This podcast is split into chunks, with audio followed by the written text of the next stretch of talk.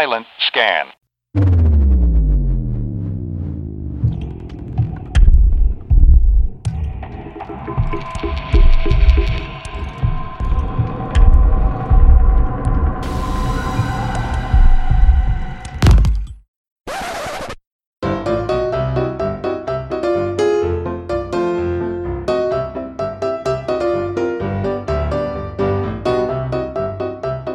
Bienvenidos a su podcast favorito. Estamos ya en el episodio número 4 y esto es Modo Incógnito.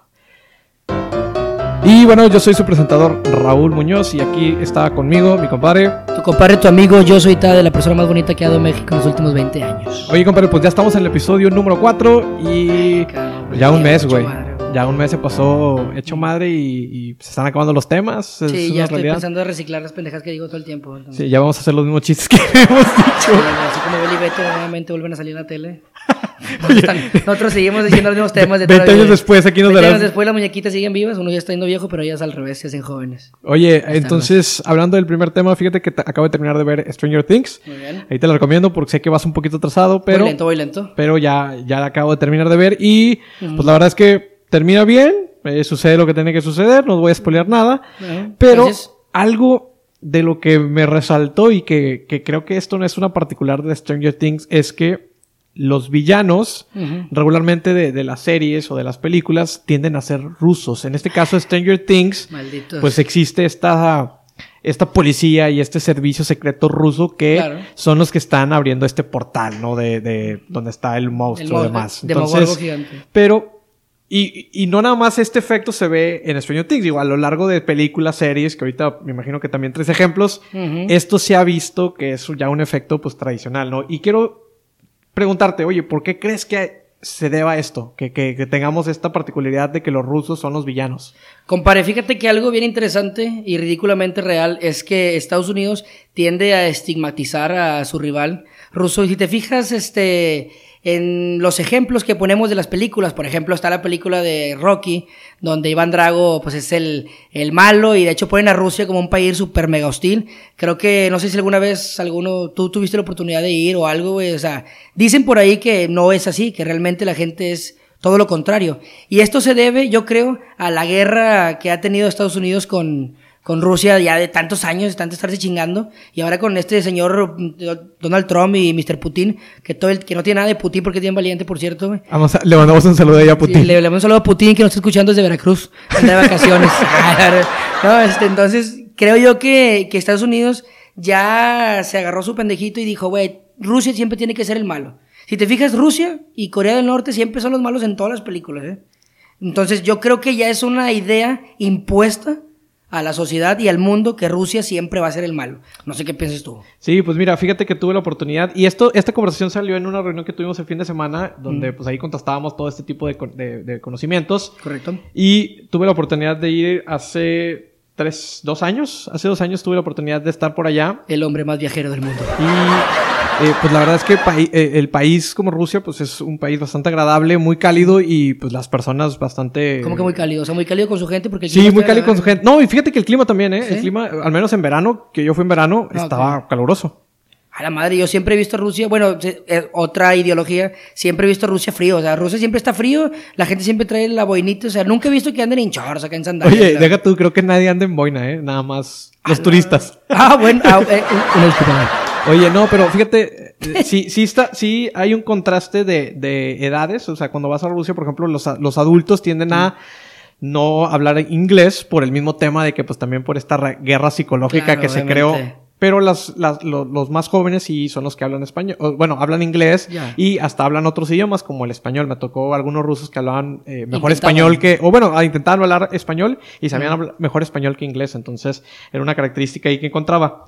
Siguiendo con el tema, por ahí encontré un artículo que esto se deriva después de la Segunda Guerra Mundial. Sí. Entonces donde empiezan a esta división y... por eso es un efecto también, o sea, y no nada más es con Rusia. Por ejemplo, si recordamos otra de las películas ganadoras, incluso aclamada, está Pearl Harbor, que pues bueno, los japoneses son en este caso los malos.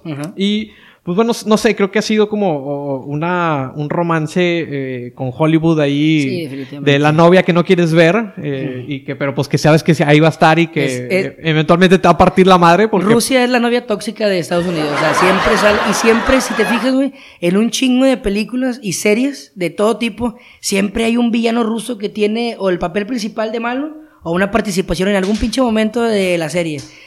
Me he dado cuenta que en los últimos años está más fuerte ese pedo, ¿eh? Oye, y es más frecuente. En John Wick, ¿no? También, tú que eres John Wick. John Wick. En John Wick, en un momento pelean contra unos rusos, no recuerdo si en la 1 o en la 2, pero también son rusos. Entonces, rusos e italianos, y digo yo así. Bueno, creo que en la primera son rusos. Aunque, sí, en la primera son rusos y en la segunda son italianos. Entonces también con Italia tienen un sentimiento, porque bueno, pues también el padrino, que es de las más, pues también siempre los italianos son los mafiosos y son los que traen el desmadre, pero pues Estados Unidos nunca, no tiene a nadie. No, Estados Unidos es un país exento donde no hay crimen, no hay devastación y no hay nada malo. Oye, y eso siempre, que pues casi todas las mataceras son allí. Son allá, todo, y todos los desastres mundiales son allí, güey. Ridículos. Pero sí, entonces, por ejemplo, ¿crees que esto suceda por ejemplo, aquí en México, nosotros tengamos un estigma como este, donde nosotros pongamos a alguien como villano? ¿O es meramente algo aislado de Estados Unidos? Se me hace que meramente es aislado, porque, por ejemplo, yo creo que varios países tienden a tener una diversidad en las películas, y no siempre es de que en Estados Unidos tiene que ser el malo, sino a veces, por ejemplo, hay películas mexicanas y eso que pasan en distintos lugares, y hay películas tanto latinoamericanas como europeas, y no se basan solamente en un solo país, como que quieren tener esa gran variedad de lugares y no solamente un enemigo en común, como lo es Estados Unidos, y como tú lo mencionaste, siempre atacan a Rusia, siempre son los países, si te fijas también los afganos y esos pedos, siempre les tiran a ellos como los malditos, y digo, pues a lo mejor sí lo son, ¿verdad? Pero se agarran de ahí, güey. ¿Será algo relacionado con la guerra que existió y que, por ejemplo, con Estados Unidos, que en todo lo que quiera apoderarse y demás? O sea, ¿será algo similar con Rusia como para minimizarlo y siendo que Rusia, pues, también es una de las potencias mundiales? Digo, estamos de acuerdo que es un mito 100% casi real, güey, porque, por ejemplo, ya es que dicen que Estados Unidos vive casi el 100% de la guerra, obviamente, y cuando tiene interés en algún país que tiene recursos naturales, el gas, el oro, el petróleo, siempre se inventa que, oye, fíjate que a Donald Trump, pues le dijeron pelo de loco y pues hay que invadirlos, hay que matarlos a todos. Y siempre es por alguna razón sin sentido, o sea, siempre. Oye, y deja tú, ahorita, por ejemplo, con esto de las elecciones de Estados Unidos, con el último de Donald Trump, pues que Rusia estuvo un inmiscuido en el tema con todo lo de Cambridge Analytics y que se supone que había un leak ahí que Rusia había puesto a Donald Trump como presidente y que era la marioneta de Vladimir Putin. No sé qué tan cierto creas que sea eso.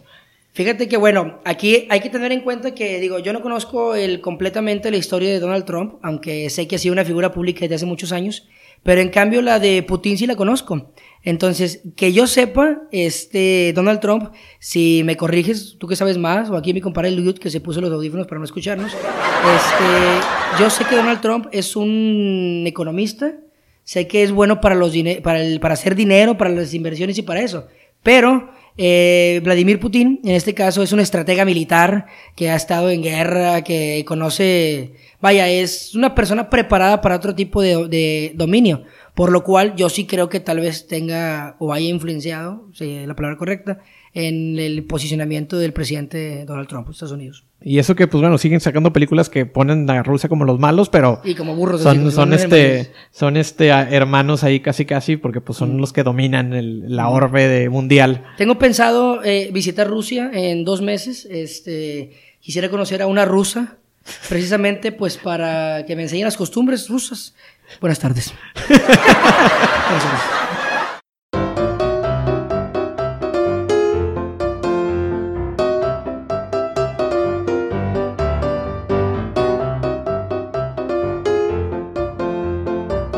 Oye, en otro tema hablamos de el efecto Mandela, que es este tema que yo no lo conocía y me lo platicaste y bueno, pues ¿qué sucede con este efecto?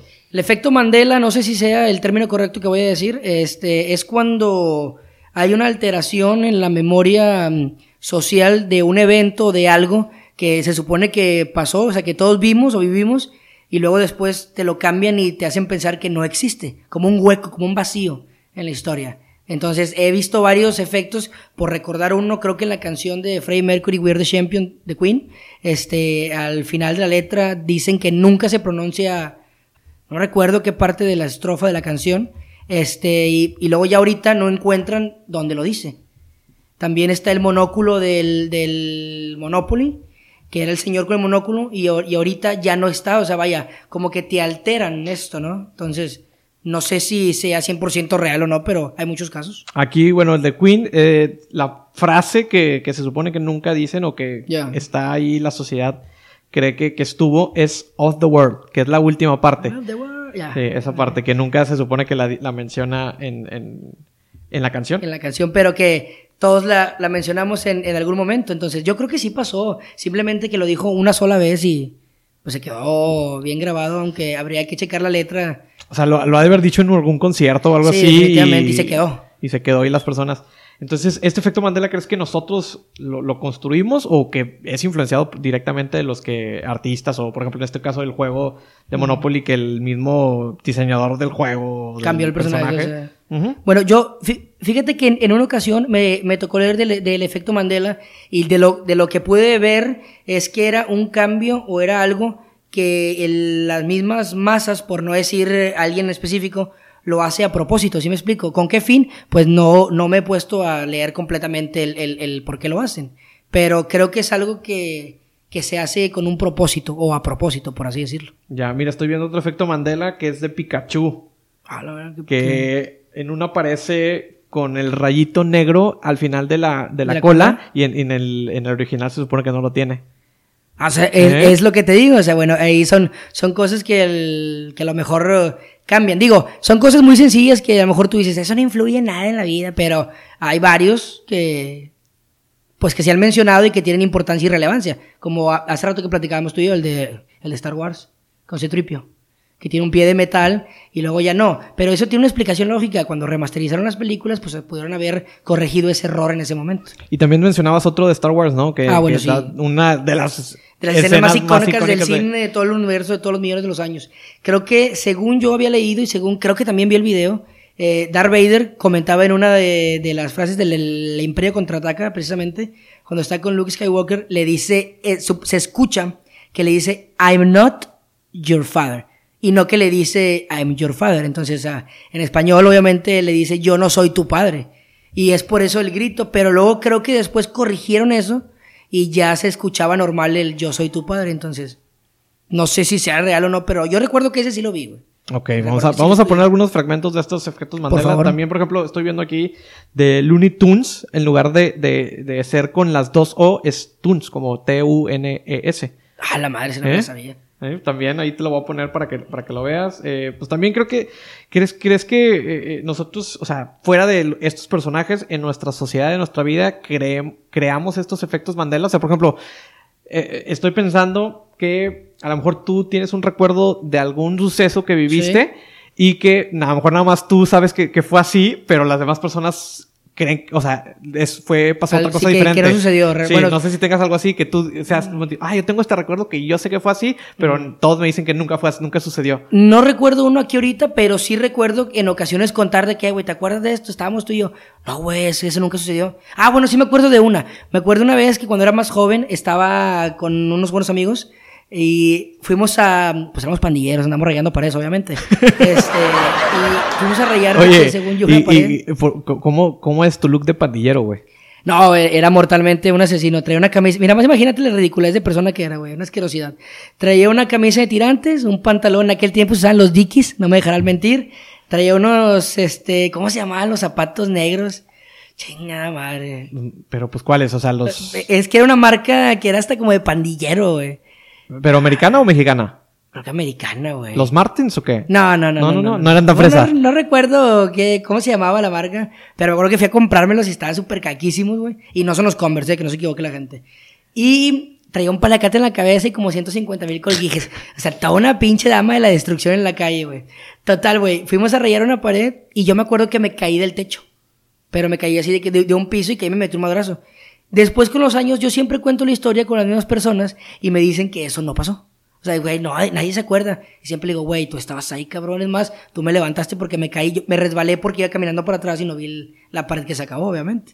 Pero nadie se acuerda, o sea. Y esto puede asemejarse con las lagunas mentales que de repente nuestro cerebro nos juega y que también, pues, pueden ser los llamados déjà vus. Es un cierto, bueno, sí. Yo creo que puede ser considerado un cierto efecto Mandela. Y también después volvemos con el efecto mariposa, que también es como cosas similares. No sé si también tengas algo de eso que tú recuerdas, de que dices, ah, mira. Lo único que sé del efecto mariposa es que, si no me equivoco, es que es una teoría en donde, así decía, no recuerdo muy bien, ojalá la podamos buscar ahorita, porque tal vez lo que diga no sea lo correcto, y decía que el aleteo de una mariposa en una parte del mundo puede causar una devastación en otra, que es la teoría del caos, según recuerdo, pero no al 100% sea así, sea verdad. De hecho, hay una película con Ashton Kutcher que trata del efecto mariposa, y no sé quién más es la protagonista, pero estaba muy buena, supuestamente, ni me acuerdo de ella, o a lo mejor es un efecto Mandela, una mentira de mi mente, pero según yo, era una muy buena película. Entonces, no sé si ahí expliquen y cuenten bien el porqué del efecto mariposa, perdón. ¿Crees que podamos viajar en el tiempo? Creo yo que tal vez en el tiempo no. Pues es que me contradigo. Creo yo que hay agujeros y dimensiones o líneas temporales diferentes, líneas de tiempo, en donde a lo mejor suceden cosas es que no sé cómo explicarlo, en distintos momentos, pero al mismo tiempo, no sé si me explique. O sea, líneas paralelas a nuestra, ¿cómo dijo? Líneas paralelas a nuestra realidad, donde suceden cosas, a lo mejor en una línea alterna de este universo, está pasando algo, pero algo de hace 20 años. Vamos más adelantados en esta línea, entonces no sé si es correcto llamarle viaje en el tiempo o simplemente una dimensión alterna a la que tenemos. Bueno, como quiera, creo que hay muchas películas que nos dicen que viajar en el tiempo no es algo bueno. Hay textualmente como 15 películas que te dicen que no viajes en el tiempo, y menos si eres Marty McFly porque te enamoras de tu mamá. Entonces, oye, y que menos alteres las cosas del... Sí, o sea, literalmente hay un mundo de películas que te dicen que no. Oye, en ese sentido de, pues, el efecto mariposa y todos estos efectos sociales que algunos... El déjà vu y todo eso. Claro. ¿Crees que en algún punto podamos hacer uso de ellos a nuestro favor? Yo creo que sí. Yo creo que sí podemos aprovecharnos de eso, pero creo que nos falta una eternidad para poder controlar algo así. Tal vez ya está pasando, y pues entonces sí existen los famosos viajeros y controladores del tiempo, pero pues no podemos, somos simplemente mortales. Bueno, yo no soy un rey Dios, pero no sé si esté pasando realmente, pero... ¿Sabes en qué sí creo, cabrón? Sí creo en salir al espacio un día y entrar en los famosos agujeros de gusano y salir en una parte del tiempo y espacio más adelante o más atrás. Como tipo viaje en el tiempo, pero una realidad diferente. O sea, creo que eso sí es posible, porque si realmente es tan infinito y vasto el espacio, hay que haber una manera de recorrerlo, entonces... Para mí puede ser. No, sí, creo que sí, puede ser el que podamos hacer uso y... Pues digo, hay muchas películas que nos han dicho que es posible viajar en el tiempo, o al menos no viajar en el tiempo, pero sí que existan realidades alternas. Sí, definitivamente. O sea, porque a lo mejor no es viaje en el tiempo, pero sí pueden hacer realidades alternas y que de cierta manera estemos conectados con esa otra realidad alterna y que estamos viviendo dos vidas realmente. Exacto. O algo así. En la película del Planeta de los Simios de Tim Burton del 2000 y cacho... precisamente de donde adquiero mi apodo de Tade, para los que no sabían, vayan a ver la película. ¿Por qué? A ver, cuéntame. Los hijos de la chingada de mis compañeros en aquel tiempo me hacían bullying en la secu y decían que me parecía el malo, que se llama Tade. El general Tade se llama la película. Era un pinche primate chaparro, feo, en este caso nada que ver conmigo, pero yo tenía la barba muy marcada cuando salió la película. Entonces estos güeyes salieron y qué pinche Tade, pareces chango. Un apodo que me costó mucho tiempo adaptarlo, y después se me quedó tanto que hay mucha gente que no sabe cómo llamo realmente. Todos es una incógnita. Es una incógnita que nunca se sabrá. Perfecto. Entonces me dicen Tade. Pero bueno, en esa película, ya para terminar, si quieres el tema, pasa precisamente eso. El vato viaja y entra en una nebulosa y aparece en la Tierra hace 100 años. Y cuando regresa a la nebulosa, vuelve a aparecer en la Tierra, pero 500 años más adelante, pero es la misma Tierra, solo que el tiempo pasó a través de él y se adelantaba, no sé cómo, es que no lo dicen como viaje en el tiempo, sino que hay en realidades diferentes, algo así explicaba, la verdad.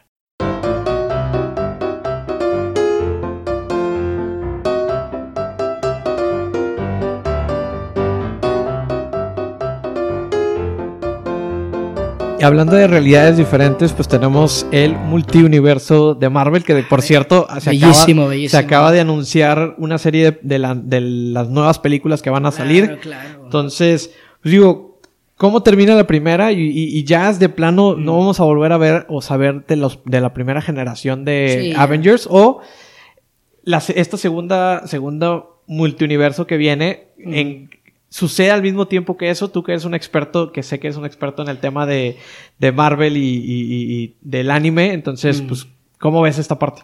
Soy un otaku ahí. No, te creas. No, mira, fíjate, en el universo de Marvel, este que sigue sí es continuación.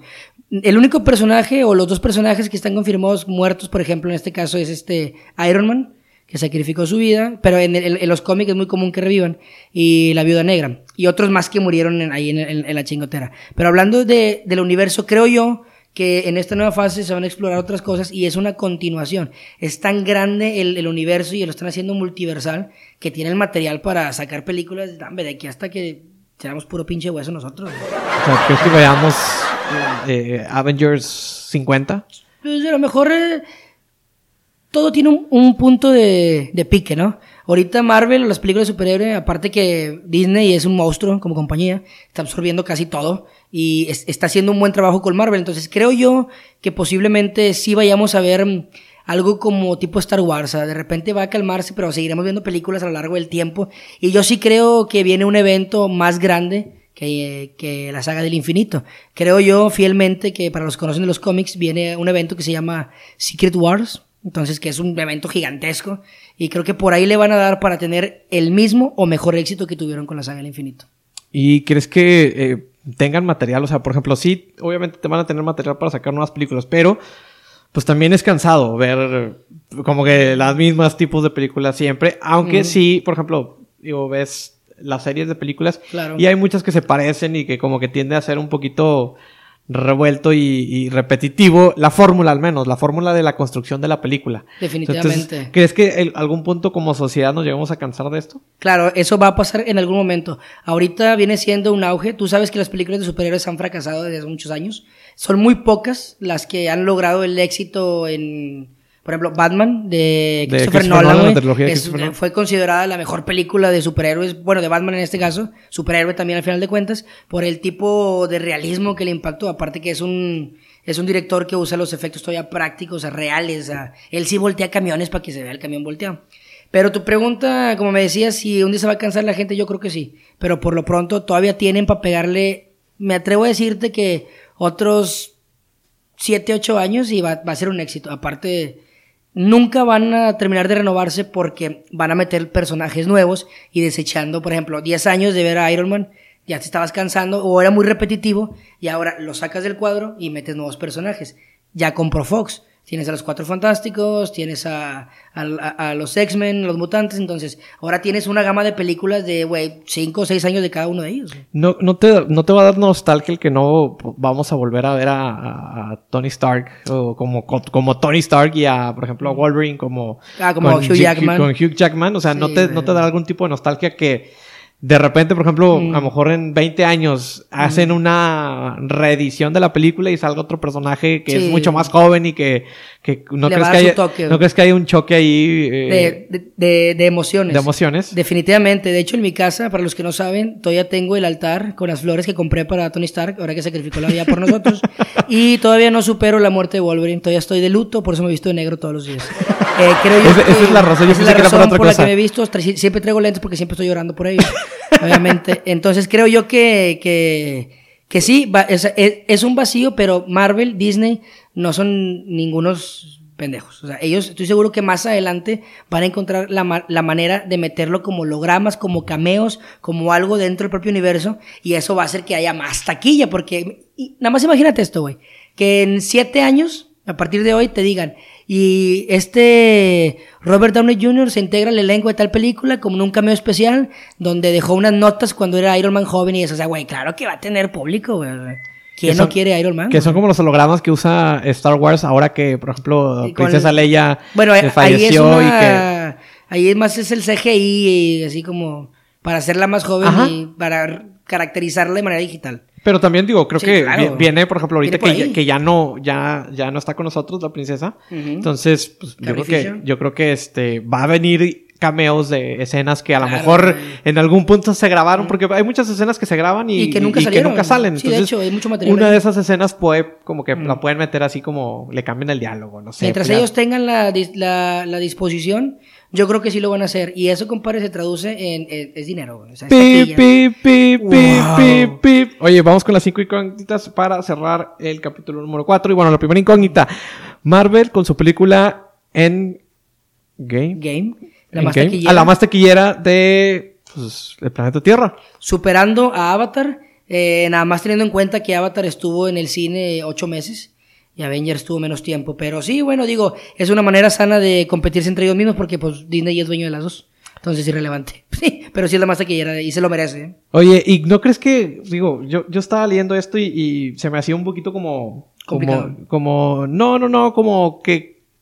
Pues, por ejemplo, o sea, porque es una película que viene de muchas películas, entonces ya traes un público como muy diferente, a diferencia de Avatar, que fue un boom. Que fue un boom porque pues fue algo completamente que no existía, diferente. No sé si como que sea una ventaja para la película de... Sí, es una ventaja. Cosecharon este éxito durante 10, 11 años, obviamente, pero no hay que quitarle el mérito. Eso sí, Avatar siempre tiene que ser recordada porque solita logró ese boom por los efectos, aparte que es una película súper bien hecha, para muchos aburrida, pero para mí es buena. Oye, no y había un rumor, ¿no? Pero creo que ya nunca se confirmó que había una secuela, pero pues ya nunca ya están con fechas, creo que 2022, 23 y 24, Avatar 2, 3 y 4, algo así vi. Órale. Pero está confirmado que este señor sí va a ser Cameron. James Cameron va a sacar varias películas. Que por cierto también tiene Titanic.